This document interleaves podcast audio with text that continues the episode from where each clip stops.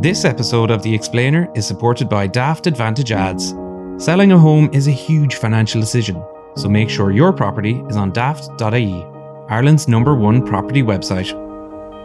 Welcome to the Journal dot I E's The Explainer, where every week we take a deep dive into a different news story. I'm Sinéad O'Carroll, and this week, what does Ireland being at the Women's World Cup mean to Irish football?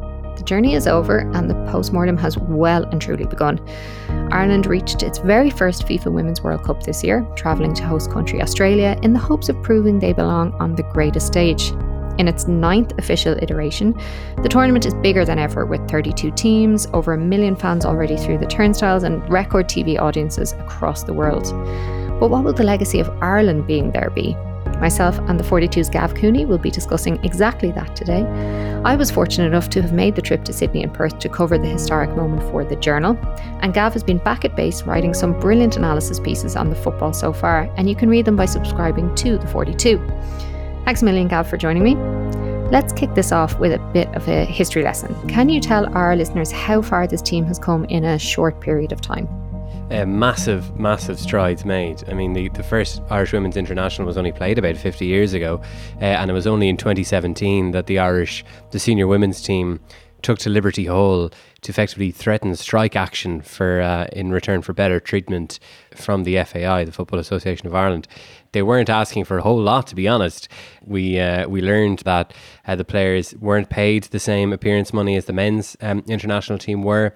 They didn't even have their own tracksuits. They were changing out of uh, tracksuits intended for boys' teams in airport toilets and handing them back. They didn't have proper Wi-Fi in hotels when they went in away for away games and so forth. Um, and in the quite memorable words of, of Stuart Gilhooly of the uh, of the P F A I, the Players' Union, uh, that the team were treated like the dirt on the F A I's shoe. Uh, so fast forward six years uh, and the women's team are playing in front of eighty thousand people uh, in Sydney in the opening game uh, of a Women's World Cup. It's a, it's a pretty heady journey that they've been on. Yeah, and they kind of did look like they belonged a little bit there rather than, you know, I think back in twenty seventeen was the first time a lot of people were introduced to these these women. And what was striking to me at the time and still is striking now is that they weren't asking for equality. They were asking for decency and respect. And Niamh Fahey said that again in the documentary that was made uh, heading into the World Cup, that it was decency and respect that they were after. And even on that pay issue, they were looking for equality pay, but that's stipend stuff. And it had an outsized impact on this squad. So in twenty seventeen, they were looking for things like, you know, Wi-Fi to be provided in hotels so that they could do their full-time jobs when they were playing with Ireland. And now they, you know, they just wanted to get kind of loss of earnings um, and a little bit of uh, money in their pocket for playing with Ireland. So it didn't cost them. We were talking about whether they belong on the stage. Can you tell us the general quality or talent level on the team from a football analyst point of view? From a football analyst point of view, there are thirty-two teams at this World Cup. Ireland would certainly be among the weaker, certainly among the weaker coming from coming from Europe. It is harder to qualify out of Europe just because the game is, is more developed there than it is on other continents, like in Africa and and in Central and Central America, perhaps even in South America. So Ireland would be would have been going as one of the weaker European sides. I think they needed a more favourable draw if they were going to get out of the group stage and into the last sixteen in the knockout phase. And unfortunately, they didn't get it. Uh, they ended up in, in a group with Australia, who are the co-hosts, Canada, who were the reigning Olympic champions, and Nigeria, who were the top-ranked side in Africa. Uh, Ireland ultimately finished bottom of their group with, with one point, a, a goalless draw against Nigeria at the end, and one goal uh, scored in the two one defeat against Canada in the second game. And that's broadly disappointing, obviously. Like, we would love to get ca- get carried away with the team and get carried away at the first Women's World Cup as we did with the men's team in, in Italia ninety. But it would have been... Ireland scarcely deserved more. I think they performed pretty much to par. We Ireland would have a couple of world-class players. Katie McCabe, I think we saw her um, on the greatest stage of all, proved that. Denise O'Sullivan is a world-class player as well, though probably didn't see her at her best. Uh, and Katie McCabe plays with Arsenal at the top of the Women's Super League, which is, you know, the top of the game of the women's domestic game at the moment. But otherwise, most of Ireland's players are littered lower down the W S L. Some of them have, like Niamh Fahey, have been played in this, uh, playing in the second tier with Liverpool this season. Others are in America, and there's a couple of players um, from the League of Ireland in Abbie Larkin and Onyo Gorman, both of whom are at Shamrock Rovers. The, the top, the top teams would have far more players playing at the top clubs in the W S L. So that would be Chelsea, that would be Arsenal, um, Manchester United to, to a certain extent. So so Ireland would not be competing uh, at that that quite at that level. Yeah, so the, the team that's going out, we're playing, so say, let's take the Australia game. Um, when we were going into that game, they are the co-hosts, they are, you know, very much a known entity, the Matildas. But even just personnel, like if if you're looking at like G A terminology, matchups, like was there any kind of parity between the Australian team and the Irish team on paper? I don't think so. I think Australia were much stronger on paper, as you would expect them to be, to be honest, given their um, population, uh, popul- the vast population chasm between the two countries. Obviously, the star player is Sam Kerr, who plays at Chelsea. Uh, she was injured in a kind of a shocking turn of events that, and a bombshell that was dropped just before the game. But no, I, they're, most of the a lot of the other Australian players are playing at the top level in England, and they just have more players at a higher level, to be honest. So I don't think that... Um, you know, the game's not played on paper, obviously, and Ireland uh, would have tried to uh, have um, mitigated against their weaknesses as best they could by playing pretty defensively, in an argument that I'm sure we'll get onto. Um, but realistically, no, there's, no, there's not a whole lot of comparison between the two sides, to be honest. Yeah, and it, it did kind of change the result a little bit as well, because we were playing a Kerr-less Australia. So, yeah, while we only lost one nil, there, I think there probably was a feeling there was more there for the taking. Yeah, that's probably when Ireland are looking back over this World Cup. I think that's maybe the game about which they'll have most regrets. Australia, as we've said, are a better side than Ireland on paper, but they're obviously shorn of their best player. They didn't have long to it. They only had twenty-four hours to adjust to that loss, which is enormous.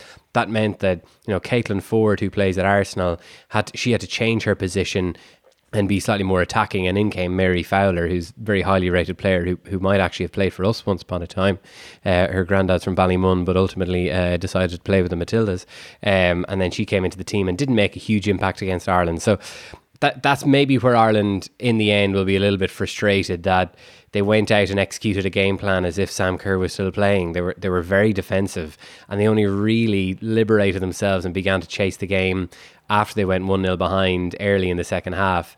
Uh, and while Ireland didn't create too many chances, Australia didn't look very comfortable when they were put under pressure either. So maybe that's what you're thinking. Maybe, you know, maybe had the Australia game come in a different order, had it been the second game and Ireland knew from a few days out that Kerr would not be playing, that Australia were under a bit of pressure playing in front of their home side, maybe you adapt a little bit more and say, let's attack them a little bit more.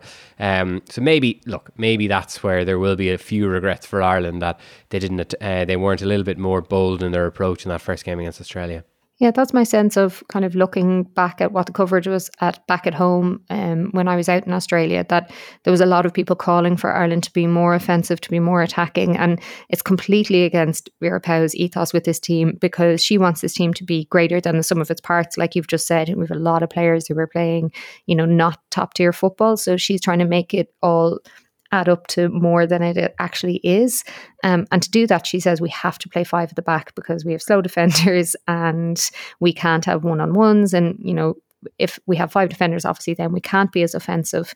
Do you think there was an understanding of that at home? Or like, where did people's, did they just see that last twenty minutes and go, please go shackles off against Canada? I think people have an appreciation of that while also wanting to reject it at the same time. I mean, we've have been having this argument about the Irish national team, began with the men's team, and we've been having it ever since Eamon Dunphy flung a pen across the R T studios at Italia ninety. We're, we're always wondering, could we not be a bit more attacking if only this stubborn manager wasn't holding us back? Um, and we've been having this argument with the men's team for so long that, you know, Stephen Kenny was appointed partly on the idealism of, well, you know, we're, we'll play a more expansive attacking style of play. Now, I think he's had to negotiate that back a bit given the relative lack of quality at his at his disposal. And we're going to have it now with Vera Pauw and the women's team, you know. I mean, she is she has firm ideas of how her team will play, and she's not going to bow to anyone in in making sure the team executes that. And it's five at the back, and it's very defensive, and it's keep it tight and hopefully get a goal from a set piece. Um, and given, like, Ireland qualifying for the World Cup is such an outrageous achievement if you think about it, if you think about the size of our country, uh, how we've not really invested in women's football at all. As part, we haven't invested in football really men's or women's in any proper sense, and any m- money that has gone has gone disproportionately to, to the men's game, you'd have to say. We've got a tough group, qualifying group as well, with Sweden and Finland in it, um, and it could it can be argued that Vera Pauw's defensive approach got us this far, so it was the best it was the best way of keep on of playing at the World Cup. But the problem is, the more people see the team and the more they see uh, the quality of, of players like Katie McCabe, you're thinking, could we not have a bit more of a go here, you know? And that that's a fraught debate that will um that will I think that will will will keep on having with this team, just as we're having with the men's team. Yeah, where did you fit the second and third games in then against Canada and, and Nigeria in terms of that flow? Were we still very defensive? Did you see a bit more from the Irish team than you expected? Definitely in the second game against Canada. I think ultimately, it's funny, I mean, that Ireland lost that game two one. Canada wasted some very clear-cut chances in the second half. If it was three one or four one, you couldn't really have argued with what happened. But it was also, in one sense, Ireland's best performance, that they were a lot more bold and attacking in the first half against Canada. Um, they took the lead very early with that Katie McCabe goal from a corner that we're going to have to all agree that she meant, because we can't come home from our own, from our first World Cup with one goal and said we didn't even mean to score that. She one hundred percent uh, meant it. I will go to my deathbed saying she meant it. Herself and her uh, teammate Steph Catley, they definitely practiced them in Ireland, uh, in Arsenal, one hundred percent. Uh, for sure, and it was uh, it was brilliantly executed. And Ireland, you know, they, they they rather than retreat and sit deep after going a goal up, which is what we've seen happen before, um, and what many people would have anticipated, they kept attacking. They were really good. Canada were pretty poor in the first half, it has to be said. Um, and then, you know, it was just crippling for Ireland that they went in one all at half time, because they deserved to be ahead at half time. Very unfortunate. Megan Connolly own goal. So, you know, luck wasn't with them in the end of the first half. And then Canada made a triple sub at half time and they took over. You know, they went two one ahead um, shortly a- after half time. And then Ireland, you know, for those who say that Ireland should be more attacking, they should abandon Vera Pauw's defensive strategy. I think sh- her strategy was somewhat vindicated in the second half, because Ireland just didn't have that level of individual attacking quality to really hurt Canada outside of McCabe. Like, it was Roy the Rover stuff from McCabe in the second half, but one of the reasons why it all fell upon her is that, you know, in truth, she is much better than the other attacking talent around her. So, and then the third game, um, the real deflating thing about the whole World Cup is that Ireland were officially out after two games. Um, so there was no way in which they could qualify, um, even if they beat Nigeria in the third game. So that kind of took a lot of the energy out of the whole thing, really, didn't it? And, you know, they took a nil-nil draw. Vera Pauw was certainly happy with that. I think Nigeria were happy with it as well, because the draw definitely put them through. So it kind of fizzled out at the end. So um, I don't know how much you can read into strategy really in the third game, given the given the context that Ireland were out and Nigeria were pretty much through. Um, certainly uh, when it came through that Australia were going to win that their final game against Canada. Yeah, I think the players after the second game were really intent on it not being a dead rubber. They really, you know, wanted to play for pride, wanted to, you know, get, I think really wanted to get a second goal. So they weren't just leaving the competition with one goal. And, but I think it, no matter what you say in your head, if it doesn't matter, sometimes the, the feet and the brain just don't don't work together. For sure. And the other thing that was notable about the Nigeria game is we finally saw the best, or something approaching the best, of Denise O'Sullivan. I mean, that was, I think, the, one of the great disappointments from the first two games for Ireland, from my, my opinion anyway, was just that we didn't see O'Sullivan at her best. Now, maybe it was partly a legacy of the injury that she picked up in a behind closed doors friendly against Colombia a week before the tournament began, a few days after Ireland landed in, in Brisbane. Um, I'm sure everyone is aware of the story, but but just in case, that seemingly Colombia were a lot more physical than Ireland uh, had planned for. Uh, and after O'Sullivan was uh, took a very hefty knock to her shin and had to be taken to hospital for a scan on it, Vera Pauw abandoned the game, saying that she saw fear in the eyes of her players, which is very kind of curious uh a curious incident before the World Cup started, and, and thankfully O'Sullivan was fit to start those first two games, but was bypassed really. I, I and it seems that maybe it was less an issue of, of physicality than it was one of tactics and strategy, because she was played in a more advanced position, almost as, as a number ten, um, just behind the Irish striker Kyra Carusa against Nigeria.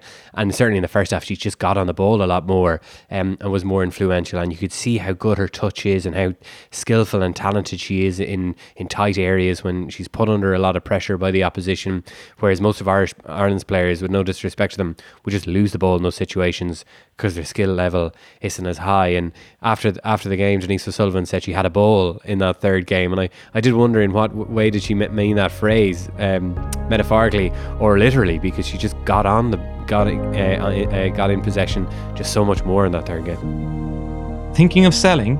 Choose a Daft Advantage Ads to guarantee unbeatable visibility, attract more buyers, and get the best price for your home. Ask your estate agent for a Daft Advantage ad today. We've talked a lot about Katie, and the question that I have been asked more than anything else since returning from Australia is what is happening with Katie and Vera? Yeah, there seems to be there seems to be tension there, really, and it's come to the surface now. So, I mean... So this happened in the in the final game with about twenty minutes to go. Uh, Katie McCabe came over to Vera Pauw in the sideline uh, and asked for substitutions to be made, that she wanted fresh legs on the pitch. Uh, Vera, we saw her make very early substitutions in the second game against Canada, one at half-time and another two, I think, right on the hour mark, but seventy-odd minutes in against uh, Nigeria, she hadn't made any. Katie wanted fresh legs around her. As we learned subsequently, she wanted Sinead Farrelly taken off, apparently. Now... Is that a personal thing against Farrelly? I, I don't think so. In fairness to, to Katie, uh, Farrelly's job was to kind of cover in behind Katie when she went forward down the left flank against Nigeria. So maybe she just wanted, you know, more energy there to allow um, her to continue attacking. So she said that to, she requested that in rather blunt terms, it seems. During the match, Vera Pauw said no, as, you know, is the prerogative of the manager. And then, but the incident didn't escape the attention of the Irish journalists that were there. Uh, Vera Pauw was asked about it at her pre- or at her post-match press conference, and she explained that yeah, Katie wanted to um, wanted to make a change, wanted fresh legs down her side. Uh, then uh, subsequently revealed that it was Farrelly that she wanted off, and uh, and Vera said, look, it's fine to ask these questions, um, but she's not the coach. I'm the coach, and that's why uh, I didn't. Uh, I didn't uh, agree. I didn't give in uh, into that request. So this obviously was, was live tweeted, and the articles were put up pretty quickly. Uh, and then Katie McCabe wasn't asked about it in the stadium for whatever reason, as she left through the mix zone. Um, but Katie then tweeted, not very cryptically, uh, an emoji of of the of a zipped up mouth, as in as in I prefer not to speak. So that's certainly um, in isolation. You think, well. Well, that's probably no big deal, but it's part of a broader context of that there does seem to be certainly a lack of warmth between the players, or cert- certainly some players, and the manager Vera Pauw. Um, probably the obvious lightning rod for all of this was uh, the day before Ireland's final game in Dublin before the World Cup. They played France in Tallaght Stadium, and they did the pre-match press conference. Uh, Vera Pauw's uh, presser was completely dominated by questions uh, raised uh, in an article published by The Athletic as regards her uh, behaviour and her interaction with certain players um, during her time coaching in America. Um, and at the end, Katie McCabe rather uh, sarcastically uh, left on the note by saying, like, I was great to talk about the World Cup with you uh, when there had hardly been a World Cup question. Um, and, you know, Kate, Katie was asked to basically back her manager and, you know, said all the right things without really giving it too much warmth or too much conviction. Yeah, there was uh, the, the one thing that was absent throughout the tournament was any of the players really talking about Vera's achievements in getting them there, or, you know, you would often hear of, like, you know, say the English team, and they did win the Euros, but you would hear how warmly they, they talk about their manager, uh, Wiegmann, and, you know, they're coming off the back probably of managers before who weren't that good. But, you know, there is no chat about Vera at all of, like, well, you know, Vera is the reason we're here, or Vera has, you know, pulled the best out of us, or, you know, they they, they kind of don't give her any credit, and there's very little warmth. So in a situation where she, her contract is up, that feels telling, doesn't it? Massively. Now, partly the players are partly being put in an invidious position about this because the F A I have not said anything. Like, there have been F A I figures, the C E O and the director of football have been out of the World Cup, but they haven't commented on the record to journalists as regards is Vera Pauw going to stay on or not, because her contract, as you say, is up, and with nothing riding on the final game, that kind of left a vacuum, and the vacuum will always be filled by some content and uh, and conversation and sometimes conjecture, and ultimately it was filled by talk about Vera Pauw's future. So it, the players are the people to whom the journalists have had access at, at press conferences and so forth, so that's dominated. Should Vera stay on? Do you want to see Vera stay on, et cetera? And they ha- there have been no kind of full-throated appeals to the F A I. Absolutely. She got us here. She's the right person to lead us forward. And, you know, it, it's, a, it's a sharp contrast with what's been happening with the men's team. Stephen Kenny has been seemingly permanently under siege since he uh, took over. Results have not been great. Um, and generally after a poor result, and there have been many, we ask the players... Like, is, is the management team right to stay on? Do you need to see a change? Like, do you still support them? And they've every one, every single one of them have said, absolutely, the manager is great. We need to look at ourselves as players, et cetera. So, you know, you can read between the lines, and often what is more more consequential than what is said is is what's not said.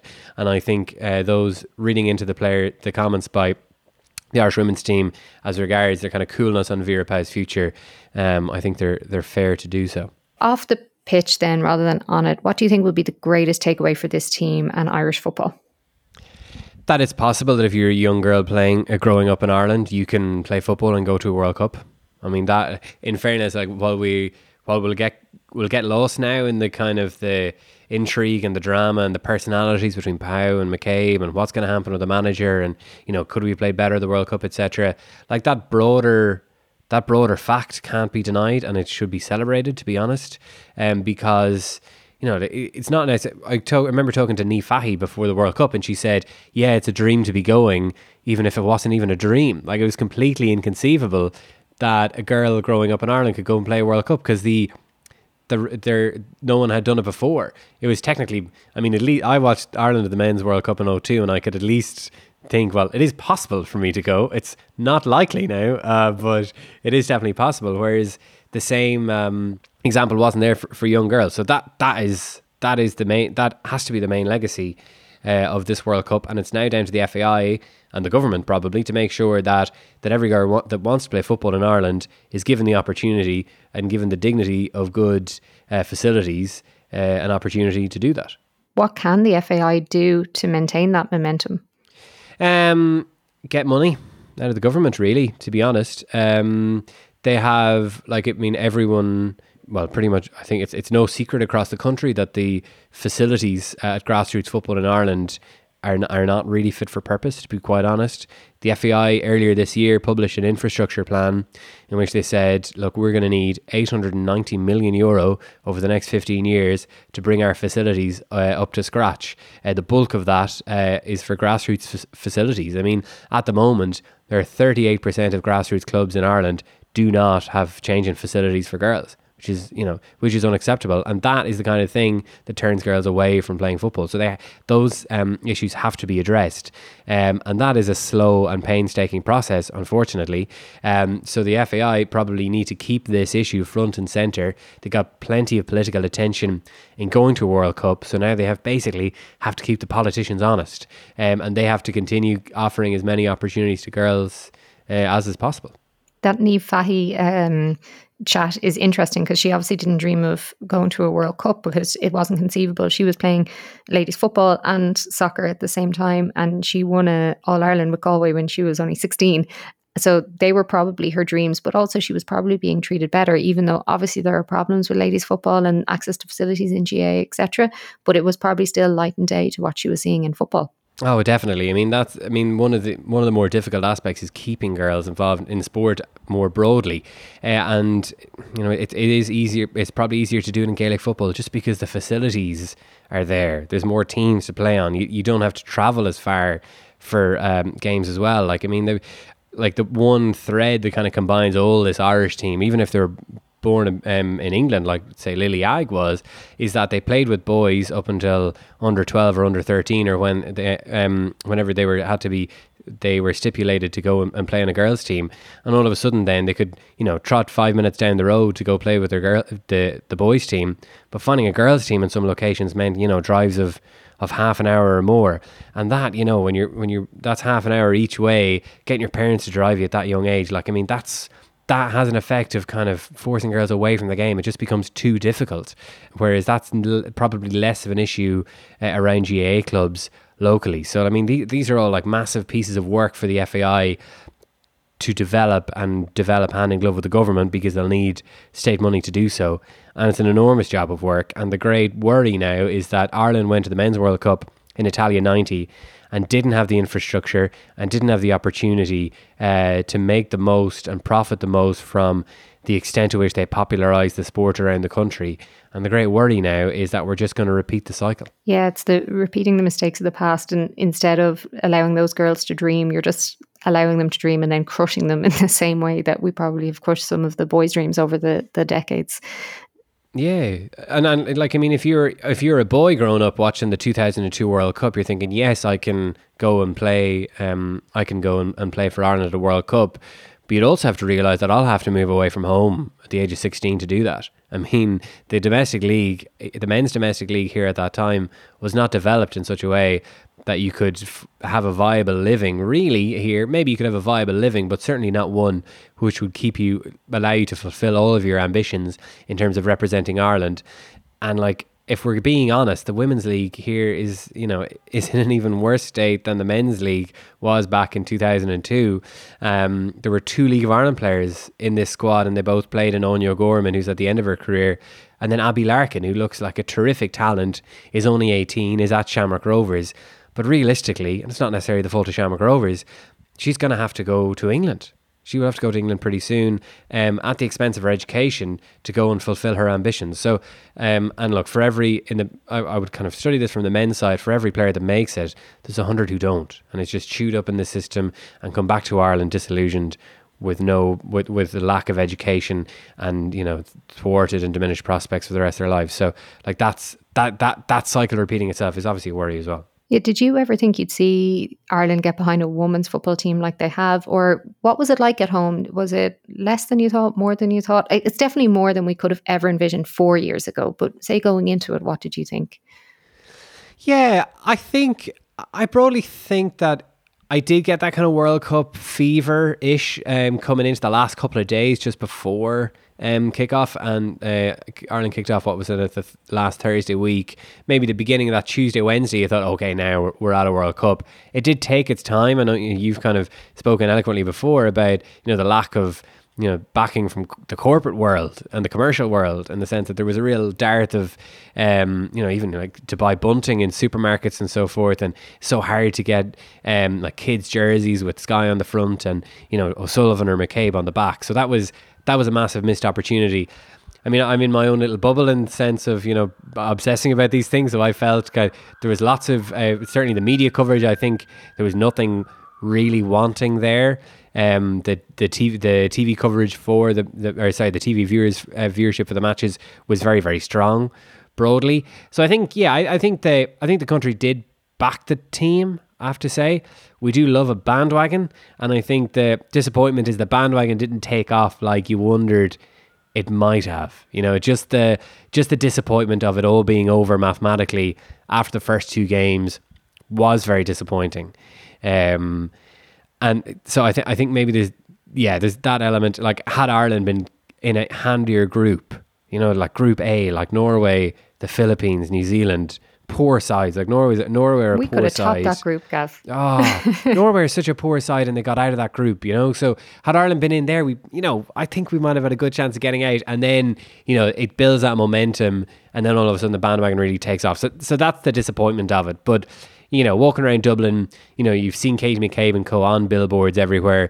I remember talking to, we did, uh, lucky enough to interview Rashida Adelecki last week, and she was talking about how she, how, how taken she was by seeing all these billboards around town, uh, and just the, all of the support that went toward the team. So uh, I think there were definitely, like, the commercial corporate side of things definitely um, meant that we weren't uh, weren't as decked out in, in green, white and gold as, as we could have been.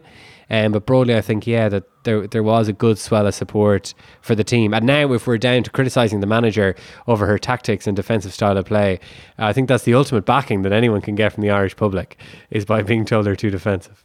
That That's my brain at the moment. It's just so confused about how I think about all of this at the moment, because in some ways it's so frustrating for somebody like me who's been talking about this team and talking about, you know, the importance of uh, women in sport and our place in society through that lens.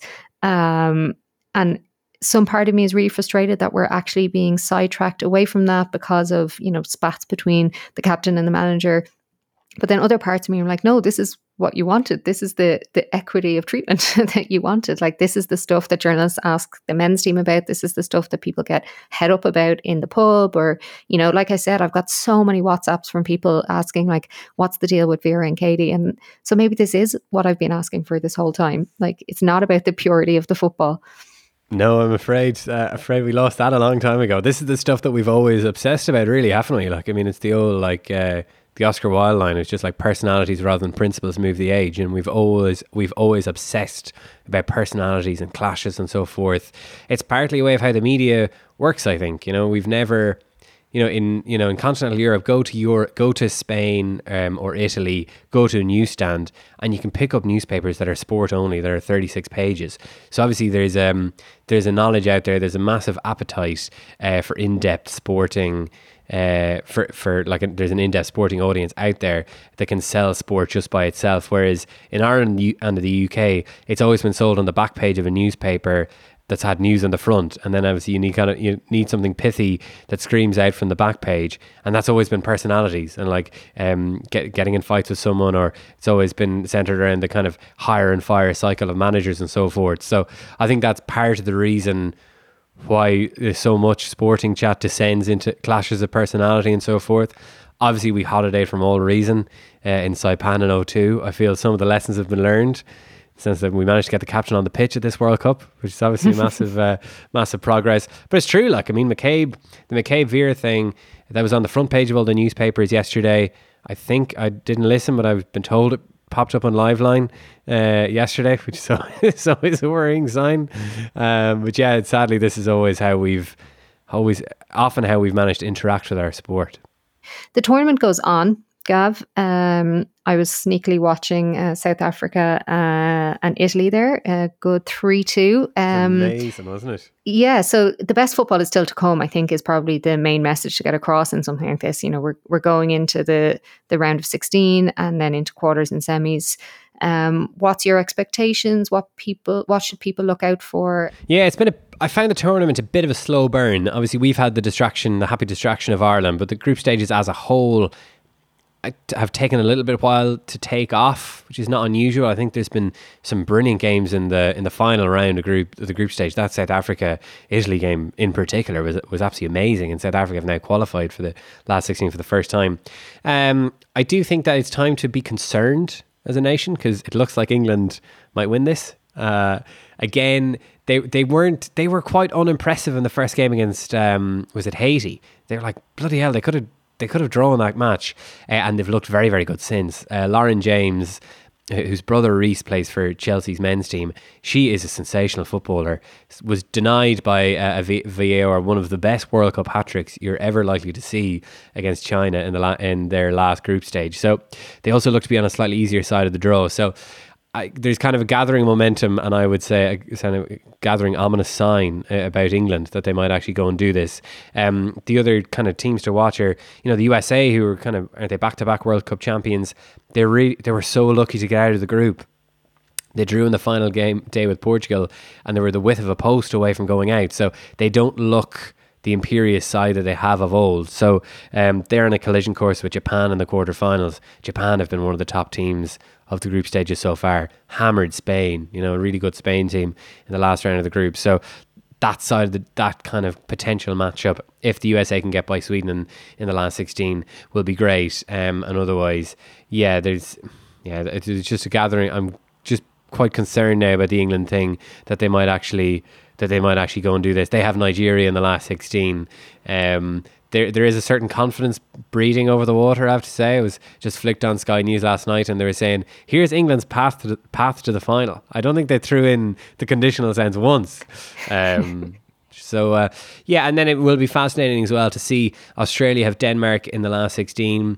We probably we didn't see the best of Australia against Ireland. They obviously hammered Canada then the final game, and you just hope that Sam Kerr is fit now um, and fit to play a part against Denmark. So they're obviously optimistic that she will be if she made the bench for the previous game. So so that so that's one to watch out for as well.